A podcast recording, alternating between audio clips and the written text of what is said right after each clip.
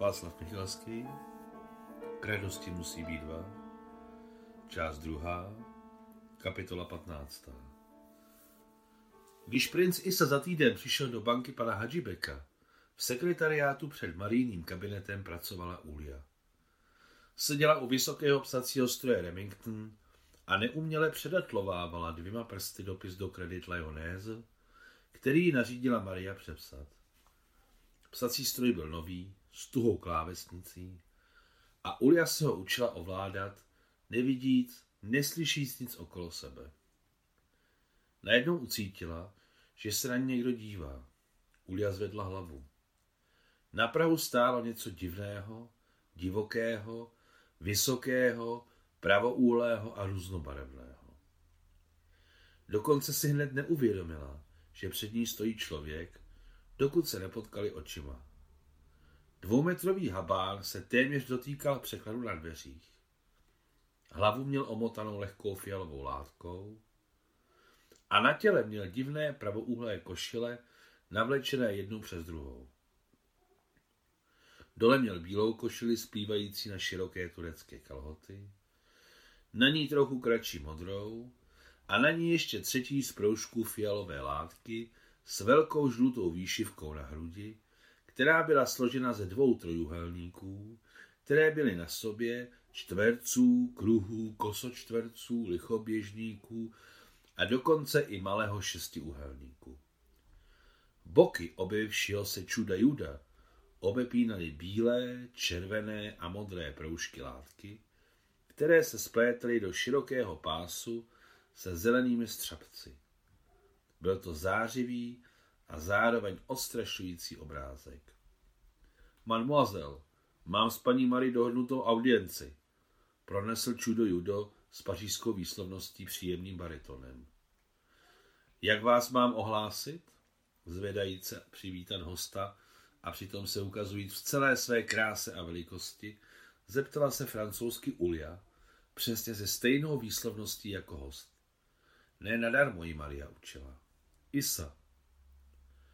Ulia kývla a plula ke dveřím pracovny a periferním viděním zachycovala hladový pohled. Je tam nějaký zázrak v peří, zvesela referovala Marie rusky. Říkají mu Isa. To není zázrak v peří, ale opravdový princ, zasmála se Maria. Ho, prince jsem ještě neviděla. Že prosím. Když vycházela z Mariny pracovny, Ulia se přímo a s určitým posměškem podívala do černých princových očí bez zornic. Právě tento jí pohled Tuarega nadevše uchvátil. Věděl, že tak, jak se na něj podívala Marína tajemnice, tak se na muže dívají jen tuaregské ženy, známé svou krásou a odvážnou nezávislostí po celé sáře. Jste očekáván. Princ chtěl něco říci, ale jen trhl hlavou ve fialovém závoji a vešel do pracovny. Maria nebyla překvapená, když Isu viděla. Ráda vás vidím a udělala gesto směrem ke dvěma vínově červeným křeslům. Přesně taková křesla, kdy si stála před pracovnou v Žakově bankovním domu. V takovém křesle jednou seděl před jejími dveřmi pan Hadžibek. Nedal si pokoj, dokud pro svou banku nekoupil stejná. Tak eh, jak jste se rozhodl? Zeptala se s laskavým pohledem na Isu Maria, prohlížející pozorně výšivku na jeho vrchní košili a hlavně na Davidovu hvězdu, která jí mezi dalšími geometrickými tvary připadala divná. Maria se ho na to málem zeptala, ale udržela se a skrývat údiv v libovolné situaci uměla. Věděla, jak je to důležité.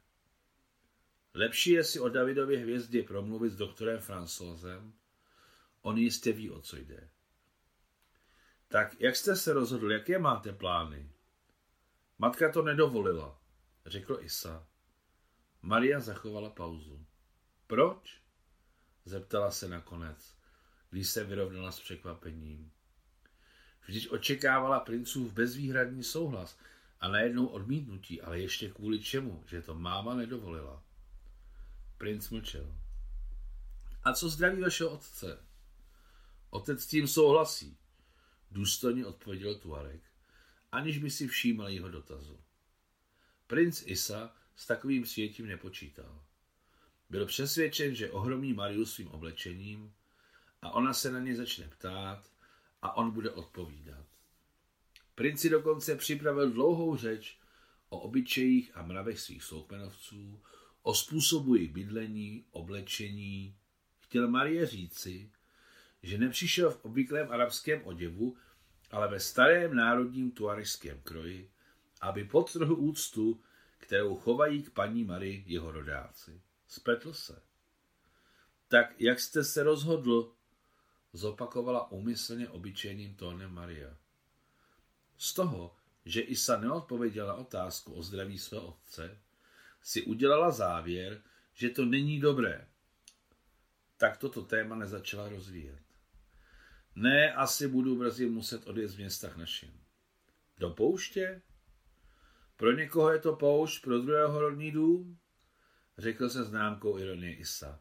Jasně, nic strašného se neděje. Věnovala Tuaregovi Maria oslepující úsměv. Dovolíte nám se s vámi radit? Tuarega to naplnilo pišnou důstojností. Bylo to patrné, nehledě na to, jak byl od hlavy po paty zahalen do výstředního oděvu. Pozdravujte vašeho otce a maminku. O, matka bude velmi ráda.